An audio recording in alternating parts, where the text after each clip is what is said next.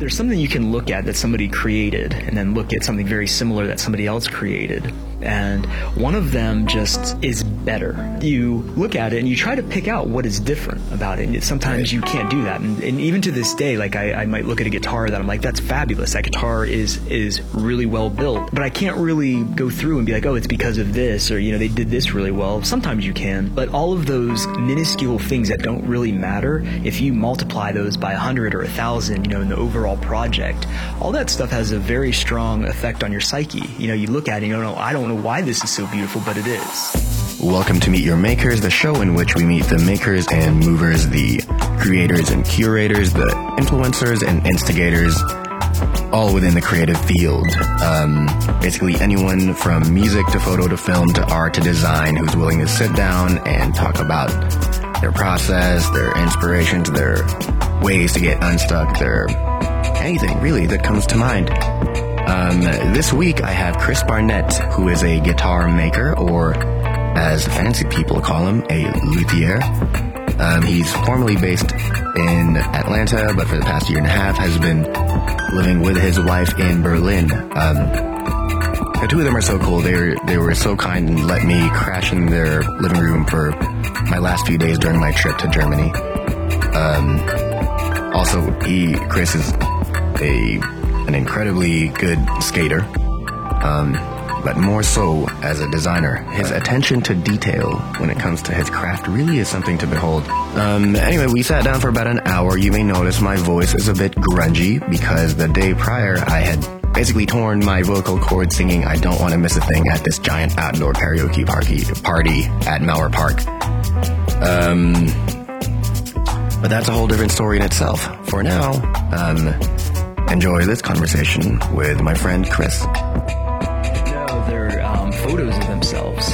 Because um, well, when you think about it, like every every time you see yourself, ninety nine percent of the time, it's Flipped. a mirrored image. Yeah, exactly. And you know, there's always asymmetry in, in your face. Like right. eyes are sometimes off or one smaller than the other, or ears are different sizes.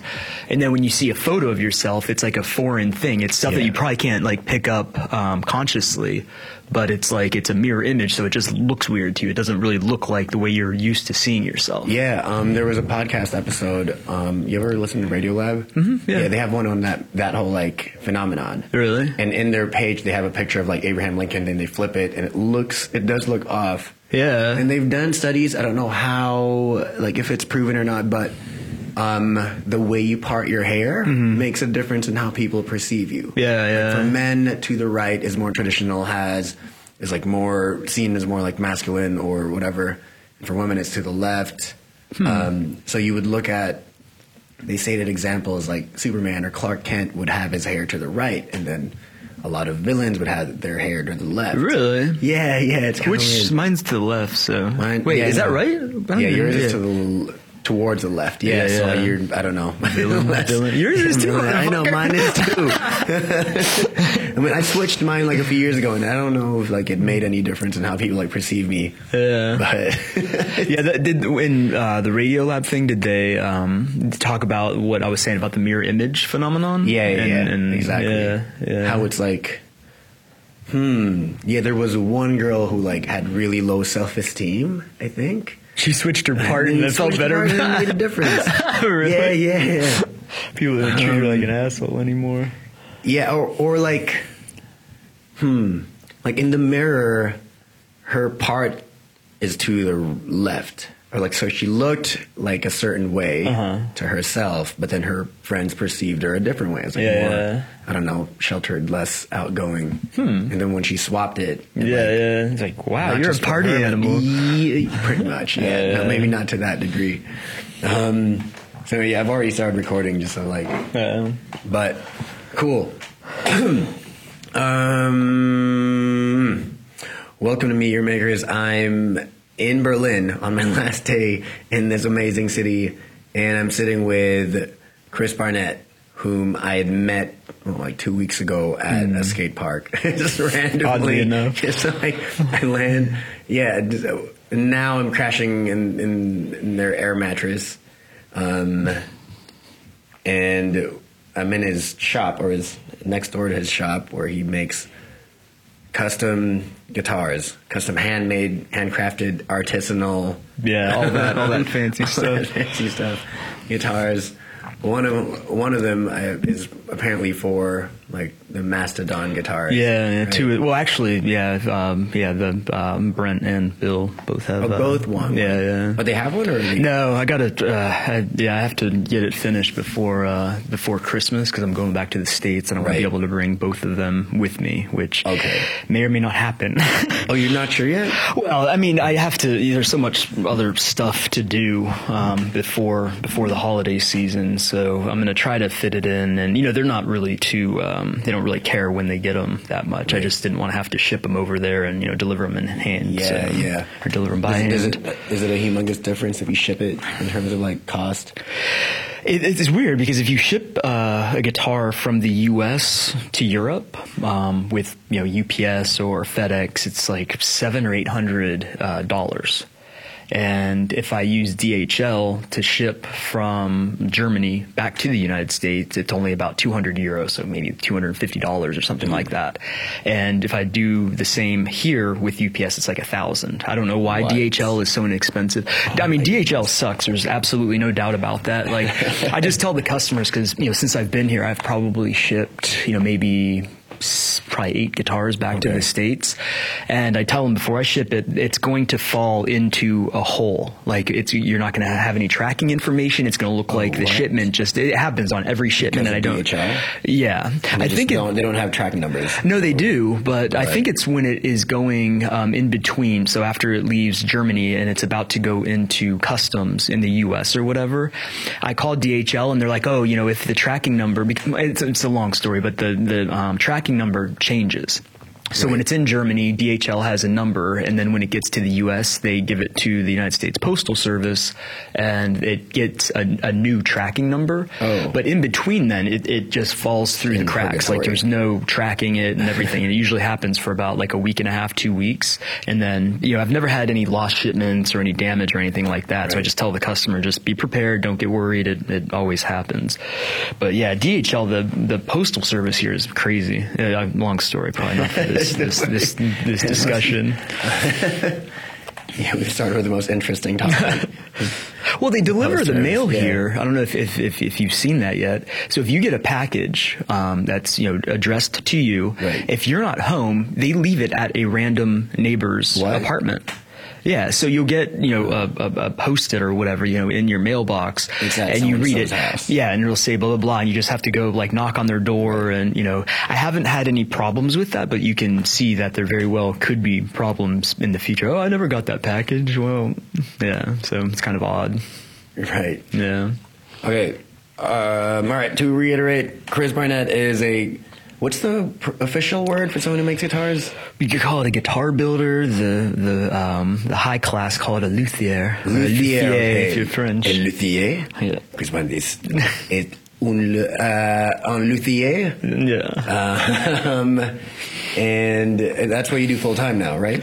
Yeah. Yeah. Uh, Plus inventor, like designer of wow. Yeah. clever guitar related like accessories and devices. Yeah.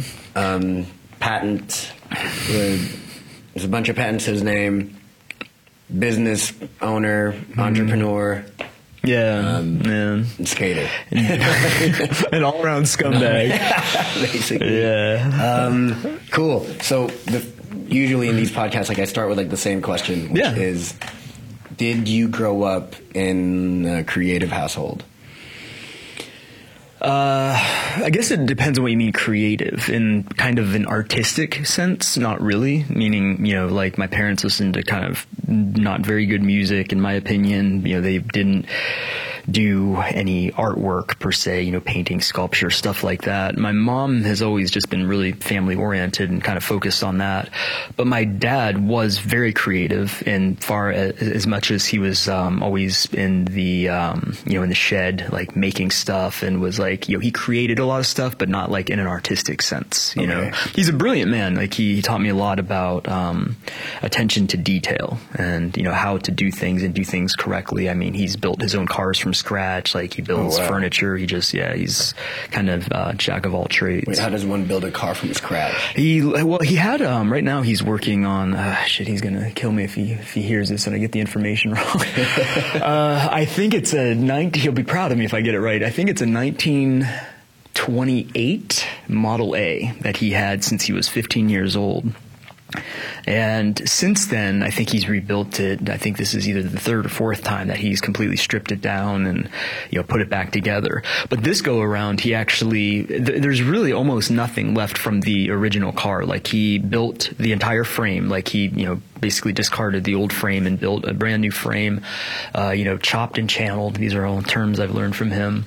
Um, you know, and, and has really done everything. You know, the only thing that was um, left over from the original car is is part of the um, the exterior. All the interior he made completely from scratch. Like he wired everything himself, did you know all of the um, painting himself, did all of the engine work himself. I think he built the uh, the transmission. Actually, I might be lying about that. I'd have to check with him. But yeah, I mean it's amazing. You know, all of it's perfect. I mean he definitely is a, a perfectionist. So. And he did that as as a living, or He yeah he's done a lot of stuff. He was out. Oh, that's funny. I, I totally forgot he did this. But yeah, I guess it was a little bit on the artistic side because he was a, a professional uh, photographer for Oh, a wow, number of okay. years. You know, that was shit. That was probably up until I was about. 13 I would say that's what he did for a living mostly Right. like portraits and weddings and stuff like that it wasn't you know um, the artistic type of, of stuff but um what was the question yeah, if you grew up in an art- in Yeah, a yeah. creative household, but Yeah. did all this like? So you were pretty much like exposed to that process, like your dad was that your dad was into. Yeah, yeah, yeah. He just exposed me really to a lot of, of different stuff, and you know they were very, um, very engaged in what I did. Yeah. Like I was very, um, I was very sports minded when I was young. Played you know pretty much every sport imaginable, uh, and then started you know getting into uh, some woodworking, and I was always working with my hands. That was like kind of the ongoing theme through my childhood. You know, like with skateboarding, you know, I'd, I'd, I'd be with my brother, and I'd say, hey, let's go in the uh, go in the garage and build a ramp, and so we Oh, would just cool, go yeah. steal wood from the local construction site and like come and build like a you know a launch ramp or like you know something to, to skate on. So that was kind of my my childhood. Yeah, yeah. Did you um?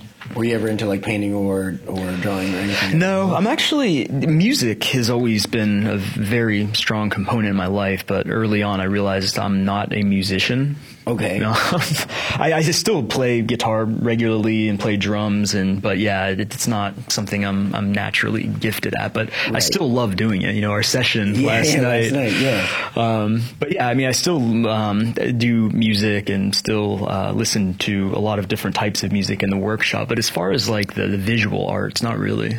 Okay. You know, it's something like photography has always been interest has been an interest of mine, but you know, I think that comes from um, my dad. But yeah, not right now, and you know, I don't have, really have much time to do stuff like that. Um, But maybe in the maybe in the future. How did you get into music? Uh, that's a good question. Um, metal, actually.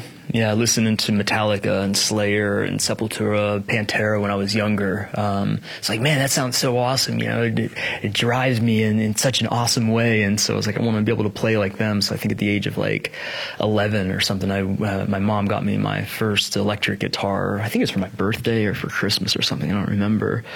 But then really fell in love with it. Was a pretty serious um, student for a while. You know, Yeah. just you know self-directed. I didn't really take uh, lessons or anything, but played pretty seriously for a while. And then when I started building guitars, it, it you know the the playing time kind of decreased considerably. So I don't really have much time to play play anymore. Right.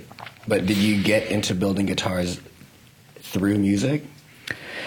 Yeah, I realized that I guess my natural abilities are more with building and crafting and Right. using my hands more so than playing musical instruments. Right. So it was uh, kind of, you know, a yeah. natural progression. You know, like I really loved guitars and really loved music and I also loved working with my hands and stuff like that. So it was just kind of a matter of time until the two came together, Yeah, you, you never got into like composing or writing or No, music? God, no, I can't. Yeah, my mind doesn't work like that, unfortunately.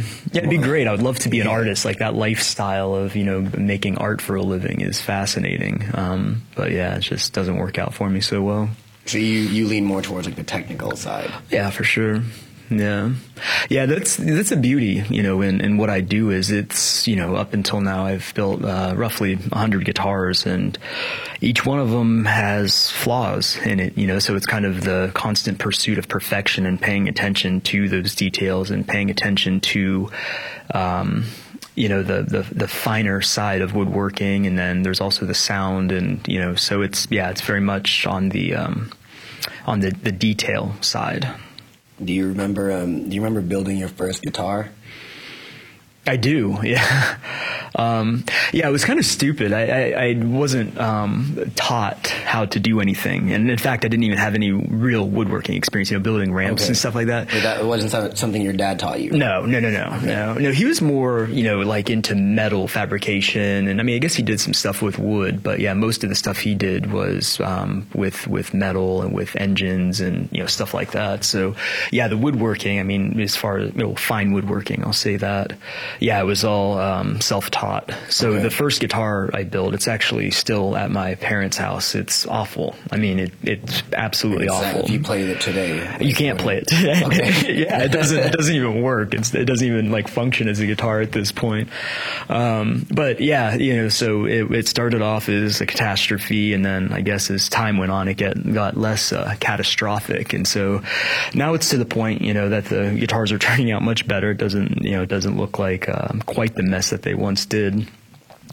But um, yeah, it's it's it's it was challenging um, getting into it. The first guitar I built um, was in my bedroom. Actually, okay. like I lived in a an apartment complex, and I had a, a roommate. And there were neighbors above, below us, and on both sides. And I went to a um, a short presentation that one of the local guitar builders was giving, and I was like, oh, you know, that doesn't look that hard. So I went out and spent a couple hundred dollars on a couple of machines, bought a hand plane, you know, bought some of yeah. the, the basic woodworking stuff, and I converted my bedroom into a woodworking shop, and I slept in the living room. so literally, like my entire room, there was no bed in there, there yeah. wasn't anything in there. It was just you know all woodworking equipment, um, and I think I built two two or three guitars there. And then um, at that point, I actually moved. Um, I moved into like a, a self storage area. Okay. You know, it was like a I don't remember how many. Wait, that's where you slept. No, no, no. That's where my next shop was. After okay. we got, I was told that I had to stop woodworking oh, in, my, in my by, apartment. By your neighbors? Or? Um, yeah, the landlord, I guess. You know, yeah, said it wasn't really all that cool. Yeah. So, but yeah, so I rented a um, a self storage thing you know, and they had um, just one outlet, and so okay. like I no, actually, it wasn't even an outlet. It was um, it was just a um, a, a, light fixture, and right. so I took the light out and I put um, you know like something that would turn the you light into and light, yeah, and so I ran all of my power for all the tools out oh, of you know the, yeah. the, the light socket or whatever, and that was enough though. Yeah, well, sort of. yeah, I blew the the fuse a couple of times, but um, yeah, I built like two two or three guitars there, and then I ended up buying a house and moved the shop shop. So it's kind of been all over. It's been a very interesting experience. When did this all start? Uh, I think 2004. Okay. So 12 years ago. Right. Yeah. Yeah, I was a therapist. I was doing mental health. Uh, I think it was probably for the first eight, probably 10 guitars that I built. Um, I was only doing it part time. You know, yeah. I had a full time job working at a mental health, uh, well, it was a juvenile delinquent facility. And I was the therapist there.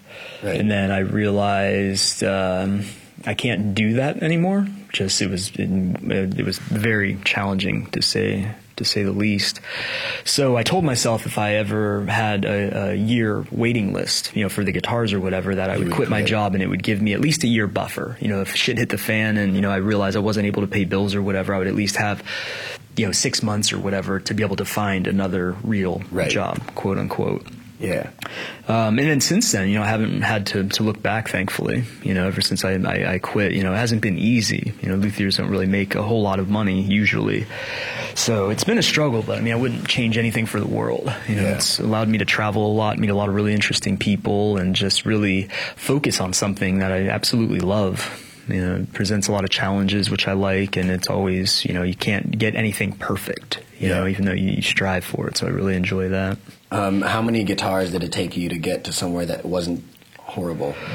Uh, I don't know. It's Yeah, I don't know. It's you know, if if, if you ask me that in in, in the process, you know, I'd be like, oh, I think that this 10th guitar that I built is pretty good. And then Yeah. on the 20th, but, you know, looking back on it, I don't know. It's hard to say, you know, because even, you know, probably 15 or, tw- yeah, probably 15, 20 guitars ago, you know, I'd probably look at those and be like, uh, you know, and Right, but in the now, yeah, I mean, now, you know, the past probably 15 guitars that I've built, you know, I'm, I'm, I'm satisfied with, but, you know, who knows what happens in the next like five years? I might look at these guitars and and be like, like, oh, uh, yeah, you know, but I feel pretty confident, you know, it's, it, there's, you know, to, to really make it as a guitar builder, I guess anything, even in fine arts, you always have to have a mirror in front of you, you know, and take it to the best people in the world and say, hey, tear this apart for me, you know, d- dissect this, tell me what is wrong, tell me what I need to do better.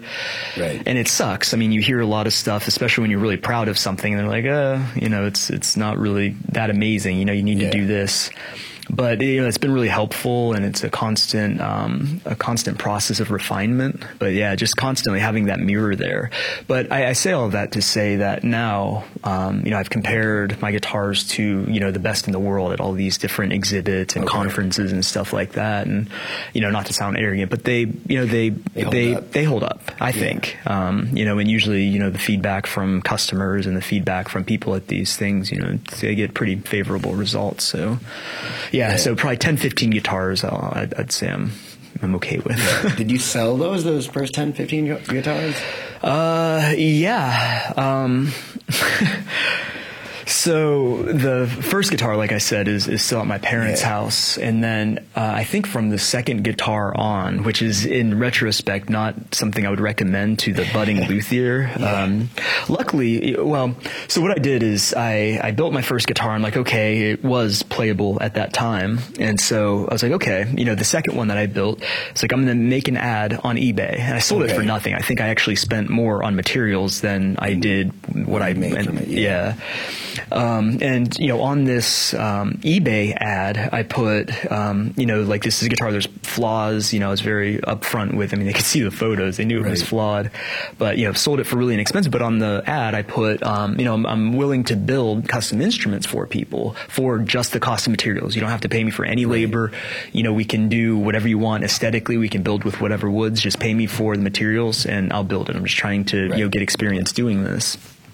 And I think I got like three or four orders that way. Oh, that was- and then pretty quick. Yeah, yeah. And then they, you know, the people got the guitars, and you know, they were happy with them, and they recommended it to friends, and then it just kind of kept building. And then, you know, lo and behold, I ended up having you know a couple of years of a, a wait list, and Yeah. then you know the rest is history. So, But you say you wouldn't recommend this. well, no, I mean. it- I guess if you were went to a school for lutherie, or if you were, you know, if you did an apprenticeship or whatever with somebody, and the first guitar that you built on your own wasn't your first woodworking project, um, if you had experience before that doing repairs or something, you might be able to get by with it. But, you know, things can come back and, and bite you in the ass, you know. So, you know, 15, 20 years down the line, somebody might be like, yeah, you know, this is the fifth guitar and, you know, spread all over the internet, you know, that it broke or, you know, it doesn't play right or, Right. you know, something like that. So it, it would, if I were to go and do that again, I mean, it worked out well for me. Like, luckily That that, hasn't, happen. yeah. Okay. Um, but you, like, you could obviously foresee something bad happening Yeah. if you're putting something that isn't good into the marketplace, Right. you know, so you're like confident enough to like put that out. well, at that point, yeah, because I didn't know anything. um, yeah, yeah, and like I said, I mean, now I, I definitely wouldn't take that route. It's way too risky. But you know, eh, honestly, at that point, like I had no ambition to be a, uh, a professional guitar builder. I just did it because I wanted to build. It was fun. It was Yeah. exciting. It was something new for me. And it was funny. Um, George Petch had uh, Maple Street Guitars, which is a really nice uh, high-end guitar shop in Atlanta. He's been my mentor for a while, mentor for a while. Um, always giving me input about the guitars and stuff like that. And I think you know, I, ever since the the very first guitar, like I would bring every guitar to him, and he Okay. would he would he would give me you know very good feedback. You know, sometimes humbling, but good feedback nonetheless. You know, and I think it was like on the fifth uh, instrument, he was like, you know, if you're, you're if you're going to be um, competitive in doing this, you know, you need to do this with the binding or blah blah blah. And I was thinking to myself, competitive, like what? No, like I have no energy to do this full time, or you know, like it wasn't even on the radar at that point. But you know, subsequent to that, you know, things have worked out, I guess. What What are some of the pieces of advice that have like stuck to you? Well, it's funny, um, specifically with guitar building, and I might be making this up. I'm not sure, but I think every piece of advice that people have given me you know, just things that they see as being off with the finish or, you know, asymmetry with something or tear out on one of the edges or, you know, even where the, the um, string slots are, those being uneven or not being sanded on the inside. Every time I'm building a guitar, I can remember almost in every process now the fretting who told me it when they told me it and how it was presented to me as being a problem yeah. It's it's always with me when I'm building a guitar, and that's how you know the guitars have constantly gotten better. Is because like I remember, uh, for example, like a German luthier, nobody would really know his name, you know, but he looked at my slots and he was like, "Yeah, you need to get into the corner more. It's a little bit rounded. You need to have that okay. perfectly." And every time I'm working on a guitar now, like that's in the back of my head, like, okay, make sure the slot is at a perfect 90 degree angle. Yeah. You know. Um, no, you. I know you said like you always ask people like what they don't like mm-hmm. in their guitars. Like, and I, I think that's kind of cool that you would like, you know, be I guess brave enough, mm-hmm. vulnerable enough to like ask that question because most people would be kind of like guarded. Mm-hmm. Um, how, since when did you start then? Like, what gave you from the very beginning? Okay. Yeah. Well, you know, and I guess that's part of you know my personality. Like we, we you and I were talking personally about this the other night or last night, whenever it was, yeah. about just um, ideas of, of failure you know, and when somebody does something, you know, and if it doesn't work out quite how they planned or if it doesn't work at, at all, I guess some people have a personality where they're like, oh, you know, it failed or something like that. Whereas I just, I really don't have that mentality. You know, I, mean, I just look at it as like, okay, that didn't work, move on, you know, and okay. in the beginning, like I said, I didn't have any ambitions to be a professional.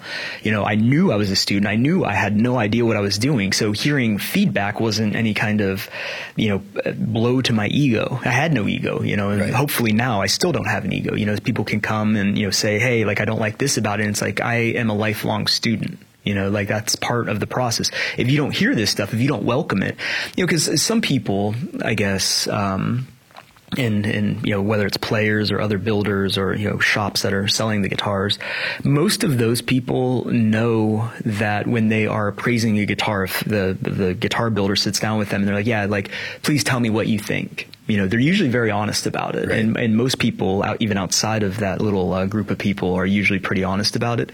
But if you don't ask for it, you know, I think in people's minds are like, yeah, this guy spent, you know, how many weeks building this and, you know, yeah. and I can't just, you know, if I, if I say I don't absolutely love it, it might destroy his ego. So a lot of times if you don't ask for it, you won't get the in-depth feedback, the helpful feedback, I think that you need to continually move forward. You know what I mean? Right.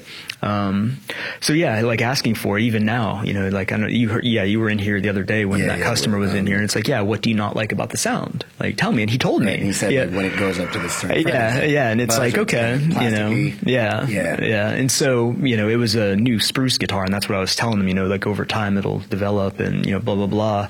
But, you know, that's the stuff I need to hear, you know, and right. you have to be, I guess, somewhat conscientious when taking this information in because it, it's so funny. You'll have one guitar and you'll take it to a player and they're like, oh, you know, like I wish the sustain, you know, was, was, um, a little bit better. And then literally you take the same guitar, give it to another player and they're like, I love the sustain. Yeah. Like I've never heard a, a, guitar sustain so well. So you really have to kind of look more for patterns. Well, I think I, I look for more of, um, patterns of, of, things that people say rather than taking, right. you know, the advice. There are some people, you know, that I trust a lot and whatever they say, it's kind of like, okay, like I'll, I'll, I'll work on that. But by and large, you can't please everybody. Yeah, you know? pretty much. Or has when you ask that question, has there ever been someone who like made a comment that like kind of hurt or? Kind of, like, Not really. Yeah, yeah. I mean, and uh, I think people are, you know, again, conscientious when they're giving the feedback. They can be right. very honest, and you know, I think most people have delivered it in a way that you know was very straightforward. I don't think that they were pulling punches or not saying exactly what they thought, but you know, they they present it in a very. Um, very easy to take manner. You okay. know, it's not aggressive. It's not demeaning. You know, it's just like you know, what, what, did my uh, what did my um, advisor always say? It was a growing edge. You know, okay. it's it's never advice. It's never any kind of criticism. It's a growing edge. So that's usually the way that the, the critiques were presented. So you don't get like nasty reviews. no, no, not not that I know of. I mean, there might be something out in the internet world that says differently, but yeah, not not too much. Yeah, but then when you when people say something about like your craft, that how do you are you how are you able to take that and separate like all the work that you put in? Uh, well, I mean, it's you know, no guitar that I, I built like I'm completely happy with. You know, like there's there's stuff you know, and more so as I get better at building and I continue on this this path of, of guitar building. Um, there's stuff right now the guitar that I'm I'm finishing. You know, I could show you the imperfections in it. You know, n- probably 99% of people While you're building it. uh, while I'm building it, or even afterwards, I could you know show you stuff, and you'd have to look at it in a certain light, or you know know even what it is that you would that you're looking for. Um, but yeah, I mean, every guitar is flawed. I mean, even with the best builders in the world. So it's just a matter of you know bearing with that, moving forward, and just always knowing that you're always going to be learning. You're always Yeah. going to be getting better, and um, I separate myself a little bit, you know, from who I am as a person and what I do for a living. You know, so it doesn't. It's not an attack on me. It's not me necessarily doing something wrong. It's just something that didn't go perfectly well with the instrument. And next time, I have it in my head to pay attention to this a little bit more. Right. You know. But is it not frustrating that like that that satisfaction is sort of like fleeting? No, you know, and, and we were talking again. You and I have had long conversations about some of this stuff. You know, people always ask me if um, if I, I, I am sad when a guitar gets sent away because I spent so much time Right. on it and you know all that. And I I personally don't. I don't know how other guitar builders feel, but I spent my time with it. I've had my quality time with it, and once I'm finished with it. That's that's fine. They can go to the customer, and you know, if if I never see it again, I'm totally fine with that. Um, does that answer your question? No, but what I mean is like when you say you're never completely happy with a guitar. Oh, oh, oh! I remember. Yeah, yeah. yeah. No, because the, the enjoyment, it's you know, it's it's more in the process for me than it is. You know, it's it's it's wonderful stringing the guitar up and having something that you're you're proud of, even though you see the flaws and you know everything with the the fin- the final product.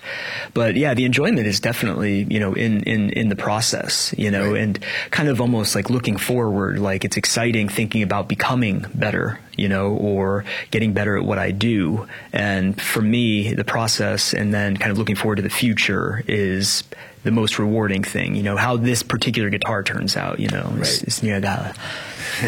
um, so yeah, it's, yeah, it's, that, that part's not really, um, you know, the final product isn't really, you know, the, the end all be all as far as where the satisfaction is. There's so many other Yeah. things, you know. But in, within that process itself, like, are there parts that you like enjoy more than others? Oh, yeah, parts for that are, like, you find so tedious that you don't. Uh, for sure. to? Yeah, yeah, yeah, absolutely. Um, yeah, the the finishing process, and you know, it changes over time because sometimes you learn new methods for doing stuff, or you find different materials. Um, finishing used to be hell for me. I used to hate doing that because it has to be perfect, and you're, you're working with this this almost final product. And if you don't get the finish 100% right, you know, it's it's usually pretty obvious. You know, and people will judge everything else with the guitar based on this one kind of small aspect of, of the final product. Um, but yeah, so it, it changes quite a bit. There are things, it, it, a lot of it depends on my mood. You know, Okay. like sometimes I, I wake up and I'm like, I'm like, yeah, I'm feeling very detail oriented and I want to spend all day chiseling something, you know, and, you know, if, if luck is with me, um, there's a project waiting for me in the shop that I can do that. Um, and sometimes it's like I just want to, you know, do a hundred of this one thing, you know, and just do like, you know, kind of a, a factory type thing, you know, making Right. bridges or something like that. So I'll go ahead and just make a bunch of um, of similar parts, you know. So luckily, there's enough variation in the the parts of the guitar that, however my mood is when I wake up, there's usually something I can do that will fit with that mood. Sometimes not. Right. Like kind of towards the end of a guitar, it's like if I don't feel like doing finishing, I don't really have any other option. You know, the bridge is already done, everything is already built. It's like I have to do that. But by and large, there's always you know something that I can get ar- get around and you know enjoy doing for that day. Right. Um, so, do you ever have days when you just like you just don't feel like working on the guitar? Yeah, yeah, for sure. You just, Um, do you put it off or do you force no, yourself? uh, it depends. I'm I'm a bit of a well. I mean, I'm a workaholic, um, but uh, you know, I think it, it stems from the fact that like I I love what I do. Yeah. You know, like I don't think I would work quite as much if I was doing something I didn't love or enjoy as much as I do. Um, but yeah, I'm getting better at it. For a while, you know, I was coming in seven days a week and you know working a lot, which you know wore me down. I didn't really realize that it did wear me down. Um, but now I'm able to take weekends off, and I'm kind of growing as a person and Yeah. as a husband and as a person in the world. That it's like there's a lot more stuff to work, or there's a lot more stuff in the world rather than just like working all the time. And so. Right. I'm able to focus on that a little bit more and take time off and go on vacation and you know not come in on the weekends. That's a new thing for me.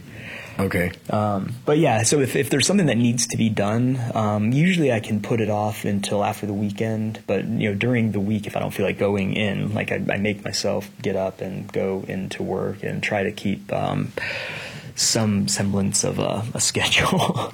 Yeah, you have a you have a pretty solid like work ethic. Where did you where do you think you got that? Uh, just upbringing, I think. You know, I think some of it's probably biological or you know something in my genes, maybe. But yeah, my parents were always very hardworking, and um, that's where I got the uh, the workaholic thing. Was you know they were very much into their work and always pushed like a very strong work ethic on us. You know, if you're going to do something, do it right. You know, don't compromise. Blah blah blah. So, Right. you know, the perfectionist thing is is good. It's great. You know, for what I'm doing, the guitar building but again, it's probably not the best thing in the world because again, like what we were talking about earlier, you always see the flaws. You know, Right. you can't just focus. People are like, what are you talking about? This guitar is like wonderful. It's like, well, yeah, it's good, but did you see this? And they're like, who cares? Like, you know. Um, and so with that, it's it's really hard for me to be really satisfied with anything that I do, and I always it doesn't really bother me. I'm getting better at accepting, you know, the flaws and kind of moving forward from that.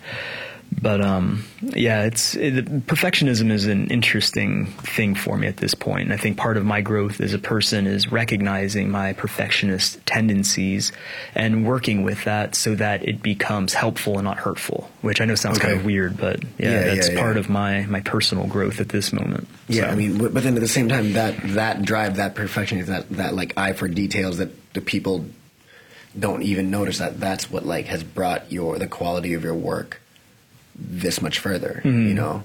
Um, but then when people say that like, oh, I didn't notice, I don't really care, no one really cares. How do you like? Um, how do you sort of like block that out? It's like, yeah, it does matter. You know, it's interesting that, that you say that. Um, you know, just the perfectionist thing. I, I look at the flaws and blah blah blah. But it is really interesting, though, um, and I, I recognized this probably like three or four years ago. There, there were some guitars or violins or really anything, just you know, and just from art or you know, just being Right. in this world. There's something you can look at that somebody created, and then look at something very similar that somebody else created, and one of them just is better. You know, it looks better, it smells better, it sounds better, you know, whatever these these adjectives are. But you look at it and you try to pick out what is different about it. And it, sometimes Right. you can't do that. And, and even to this day, like I, I might look at a guitar that I'm like, that's fabulous. That guitar is is really well built. But I can't really go through and be like, oh, it's because of this, or you know, they did this really well. Sometimes you can. But all of those minuscule things that don't really matter, if you multiply those by a hundred or a thousand, you know, in the overall project, all that stuff has a very strong effect on your psyche. You know, you look at it and you don't know, I don't know why this is so beautiful, but it is. You know, Right. those little details that nobody can really individually pick out add up to something that has a very strong impression on people, I think. Does um does this perfectionism leak into like how you see other instruments too? Oh, for like, sure. So you are. Yeah. Would you say you're pretty critical of other people's guitars? Yeah, for sure. Yeah, I mean, yeah, yeah, and I, I'm, I'm, I'm positive that other people are critical of this, the stuff I do. Yeah, I mean, it just comes with it. You know, I mean, it's like you know, anybody they'll try to dissect and you know, grow also. You know, from what they see other people creating and get ideas and having an open dialogue. Oh, you know, like you do this better than I do. How, what, what process do you use or what tool do you use? You know, to get this in, in such a way. Um, but yeah, I think it's just you know with with I would venture to say most um, occupations. You know, you always are comparing yourself to like-minded people or people that Right. are doing similar things in the field. So But interesting that you say that just because like a few minutes ago you were talking about how your mentor suggested how you compete and you were like, no, I'm not competitive. That's Mm-hmm. not even Yeah. in my plans. So. Yeah, well, I don't think for me, it- it's not, I guess it could be maybe looked at as being competitive, but it's not necessarily that I ever, well, I mean, obviously, you know, just for money, and so I guarantee that I have a job, want to be better than people. It's just for my own satisfaction. Okay. You know, like looking at something and be like, oh, they did that really well. I want to be able to do that really well too. I don't necessarily want to be, you know, better than them or, you know, think that I'm better than them. It's just like, wow, like I'd really like to be able to have that type of precision in what I do. You know what Yeah. I mean? So the competition, maybe, maybe not, but it's more of just, again, the, the personal growth and the um, professional growth. yeah. Does that make sense? Yeah, that that makes sense. Um, on average, how how much time do you spend in a day, like in your shop? Uh, now I'm trying to keep it at eight hours. Um, you know, five days a week, and then occasionally, you know, if we're running low on funds or something like that, you know, I'll need to come in maybe on a weekday and things like that. But I mean, before, you know, I was spending 50, 60, yeah, usually probably 55, 60 hours in the workshop. Okay. So yeah, I'd be working, you know, 10 hour shifts, you know, through the week, and then come in a couple hours on the on the weekends, and just pretty much constantly working. But And again, time just like it just flies. sometimes, yeah, Yeah, yeah, yeah. Sometimes it does. Again, depending on if I find something that I can do that suits the mood I'm in for that day. Okay. Um, but yeah, I mean, it's always you know ha- not having a boss is wonderful. Um, the my customers um, up until now, each one of them, um, some a little more challenging than others. You know, as far as what they're expecting out of the instrument, especially earlier on. But my customers have been absolutely wonderful um, for the most part. Really, really easy to work with. So that's satisfying. Um, yeah, being in the shop is always a, not a joy necessarily because sometimes things go wrong and stuff like that. But Right. I work at my own pace. If I want to take a half an hour off, or if I want to take an hour to go down to the street and grab something to eat, you know, I can do that at any time that I want. Um, Yeah. And so, you know, being in the shop can be whatever I want it to be. You know, it's not just me always in here getting sawdust and cutting stuff and chiseling and stuff like that. You know, sometimes I'll just hang out for 20 minutes and look at Facebook. Um, Okay, you know, yeah. so and there's nobody over me saying I can't do that. But at the same point, you know, the the the work ethic, you know, what you're making yourself do and ca- staying on schedule and waking up, you know, early in the morning to be able to get to work at the time that you have scheduled for yourself is much harder than somebody else telling you that you have to be here at a certain time. If Right. not, you lose your job. This, I wouldn't necessarily lose my job, but that kind of discipline is absolutely essential. And you Right. see a lot of people go astray because they're unable to do that. So that's what I'm finding right now is the balance of being you know, a workaholic, but also not letting my schedule slip to the fact to, to the point where um, you know, I'm not doing what it is that I'm supposed Right. to. And there is a beautiful balance in that. And I'm kind of figuring out what that, that balance is now. So Yeah, even as your own boss, you're still able to maintain some sense of like structure. It seems. Yeah, yeah, for sure. Yeah, I think anybody that's um, self-employed or you know, kind of doing freelance stuff, you know, I think that's part.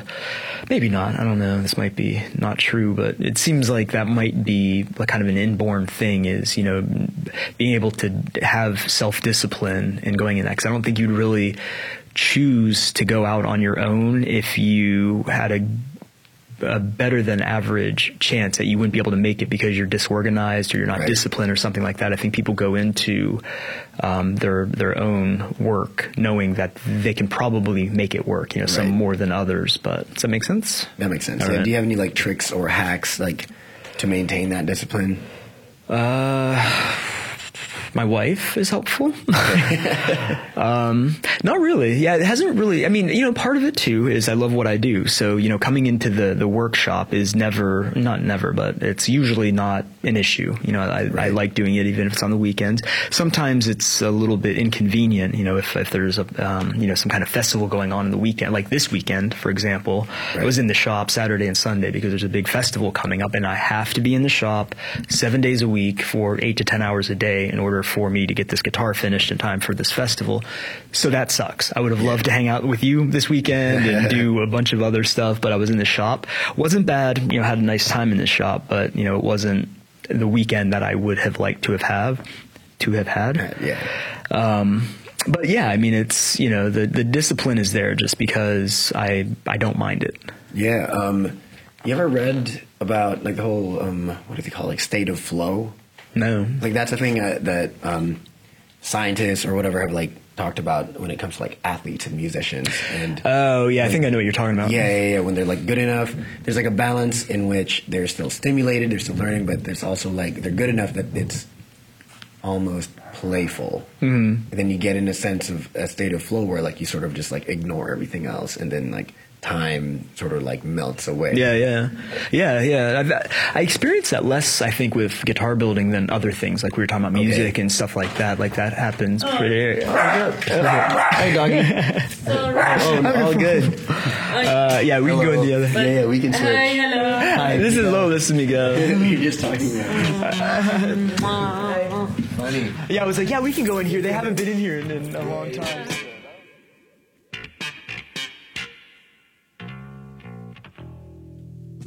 Around this point, unexpectedly, the door swung open, and the lovely owners of the studio we were in um, sort of walked in with their frisky little dog, Lupe. Um, so we took a break for about half an hour, um, turned off the um, turned off the recording, and and just talked with these furniture designers. They're actually really cool. Um, they are part of the whole like reclaimed, recycled um, furniture movement. Um, one of the things they did was they cut a bathtub in half and took one half and put legs on it and cushions and I think a leather back. Um, basically turned it into a chair. Um, really fascinating couple, or not couple, uh, fascinating working team.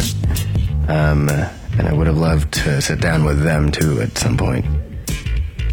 Anyway, um, Kris and I did get back into it after after they had gone. I guess it doesn't really matter. Doesn't matter. Um, I was gonna get to. We were talking last night. We were talking about how you were you were going for your PhD.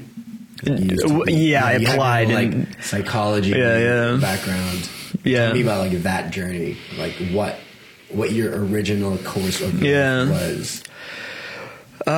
Yeah, well, you know, like I well, I ended up getting my master's degree in counseling, and I was um, doing therapy at a. Uh, it was in Center City, Atlanta. It was called Metro Regional Youth Detention Center. It was a. Uh, basically a jail for anybody that was 17 years of age or younger. And since it was in Metro Atlanta, there was all kinds of characters in there.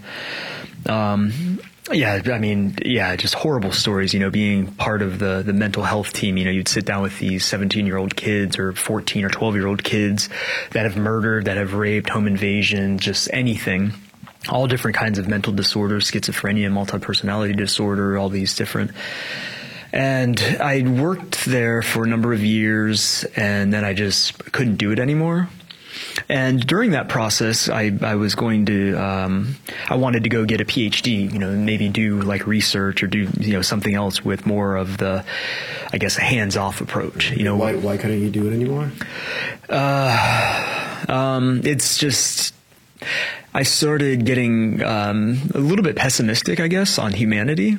Right. Um, yeah, it's it was it was overwhelming a lot of the times just hearing the stories and hearing, you know, as you know in in therapy, you know that's that's you know the point is to sit down and get the the foundation of people, if you will, you know, and you're talking about you know criminals you know not Right. not saying that they have like you know um, like something in their biology that's criminal or something like that but you know they they have a certain way of looking at life and because of you know maybe life circumstances or because of you know whatever these issues are you talk with them, you get to a certain level, you know, you think you're making a lot of progress, you know, that they are controlling their anger a little bit better or they're, you know, doing this or doing that. And then they leave and then they come back, you know, a couple weeks later and they have, um, even worse charges than they originally did. And it's like, you know, like we talked about this, you know, I thought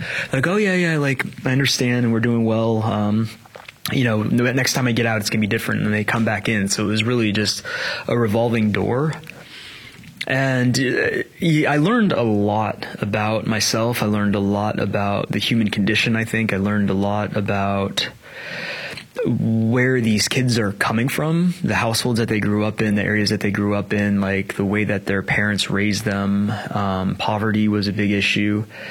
Um, and a lot about just the mentality of somebody that is locked up. Because there was this one girl that I was working with, and um, she was on my caseload, so I would meet with her uh, usually two or three times a week.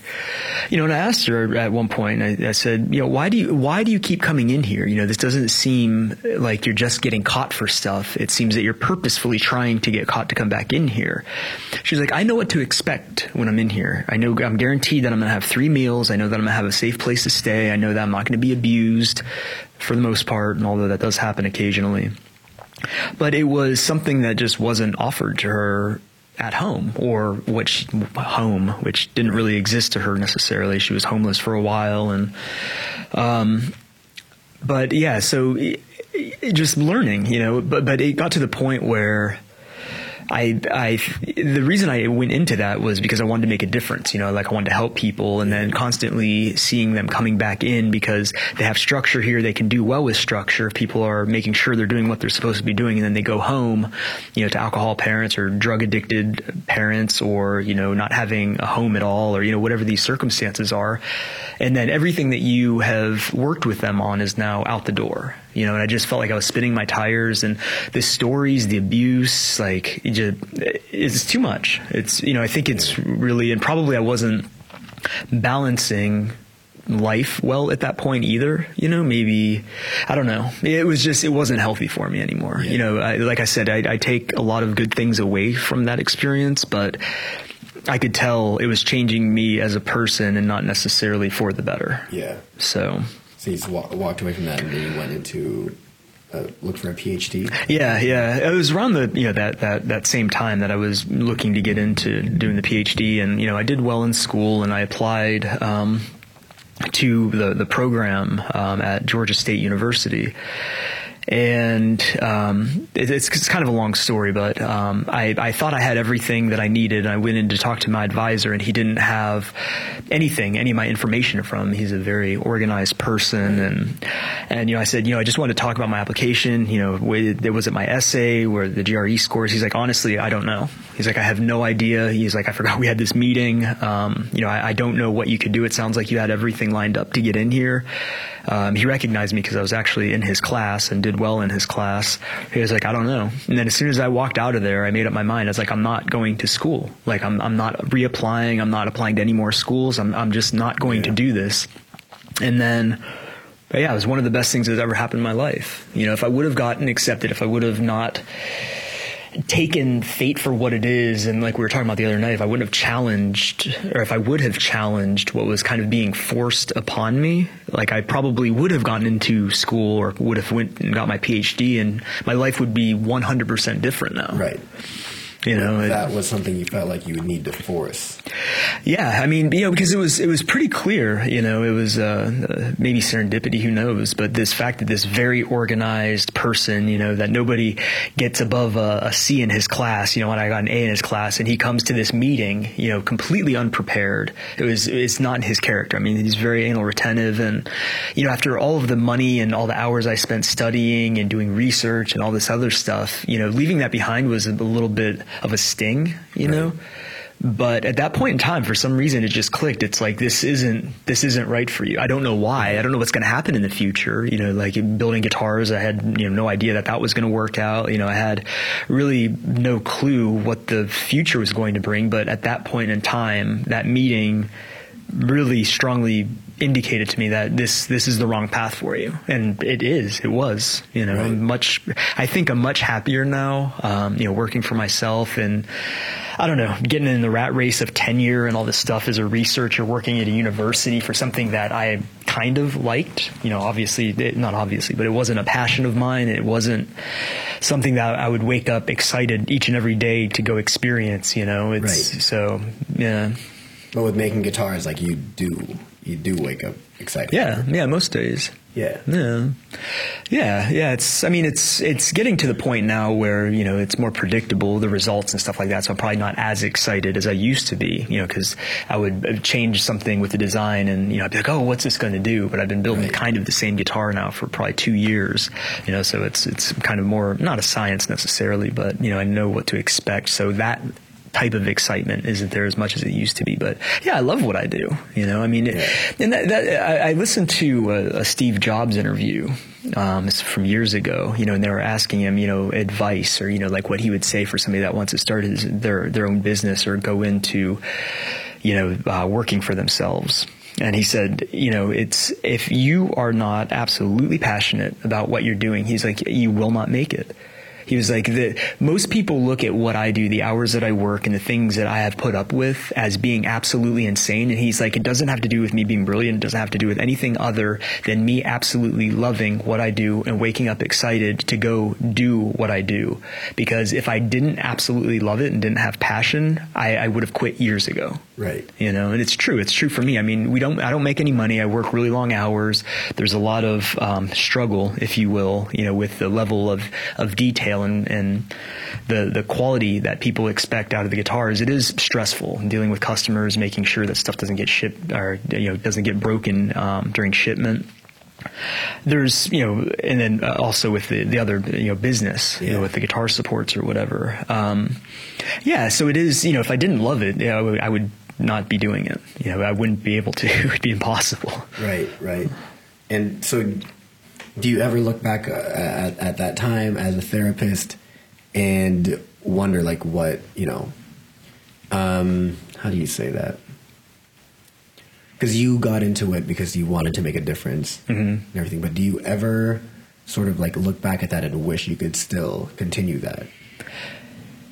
Uh, the therapy, I, I think I could still do. Honestly, I think I could still sit down with people, just not in, in that context. You know, being because I was I was literally in jail for you know forty or fifty hours a week. You know, I had to be buzzed in and out every time I went in through a door. I had to have a special set of keys. I got had to go through metal detectors and get frisked. Like, you know, that stuff weighs on you, um, on your your mental health and your emotional health. I would imagine.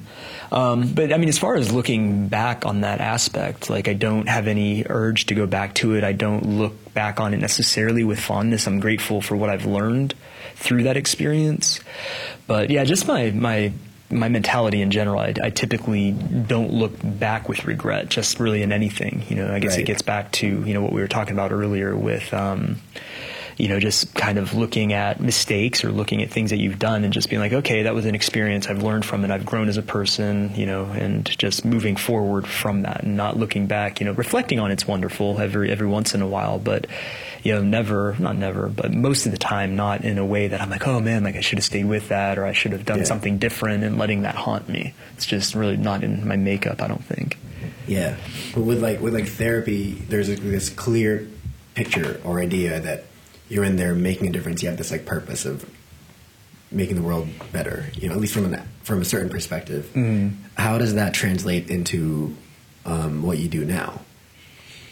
Like, where do you where do you gather your sense of like fulfillment or meaning? Uh, I think again, it's in, in in the process, you know, and that's that's one thing. Like I'm I'm starting to realize is you know I guess in in, my younger years when I was I guess less mature, which I guess is debatable. um, but you know, like I, I used to look at things, I guess, with therapy being one of them, as you know, you have to make grand gestures. You know, you have to Right. do these really important things and you know, getting older and you know, going through these experiences, you know, like I, I realized just being a good person, being honest, um, being a good husband, being a good friend, being a good son, you know, at one point being a good father, you know, that to me is enough. You know, you touch so many people in that way, you can influence so many people in that way, you can, you know, if somebody needs a place to stay, you know, it's it's Yeah. you know, giving people people that are close to you or even you know people that you meet along this this journey you can touch people really i think dramatically in really small ways you know? And so this idea of like me saving the world in quotes you know doing therapy and you know hitting this really really hard target group of people you know juvenile delinquents I mean, it's. It, I look back and I think it was uh, kind of a silly goal almost. Okay. You know, it was I guess maybe self righteous or it was self important. I'm not really sure, but yeah, I think my goals now are are quite different. You know, I want people to make beautiful music. You know, that's important to me. It's important to have people come and stay with me. It's important to have nice dinners with people, you know, and all that stuff makes me happy and hopefully it makes other people happy and you know, when they're in a good mood after a night of playing music, Yeah. you know, the next day maybe they're in a better mood and somebody that they run into on the street notices their good mood and it puts them in a good mood. You know, it's contagious in that way.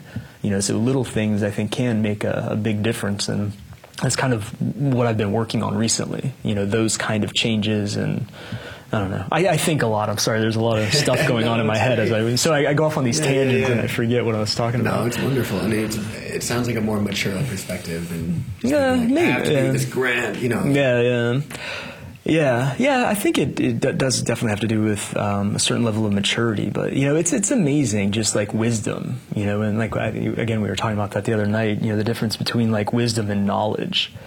You know, just like experiencing and you know the stuff that you hear all the time. You know, older people saying to you, and you're like, yeah, like I know that's probably true, but then you go through something in your own life, and then it just clicks. You know, that that that wisdom just kind of comes to you and you're like, oh man, like I understood it before, but like now it's internalized. You know, Yeah. now yes, I get it.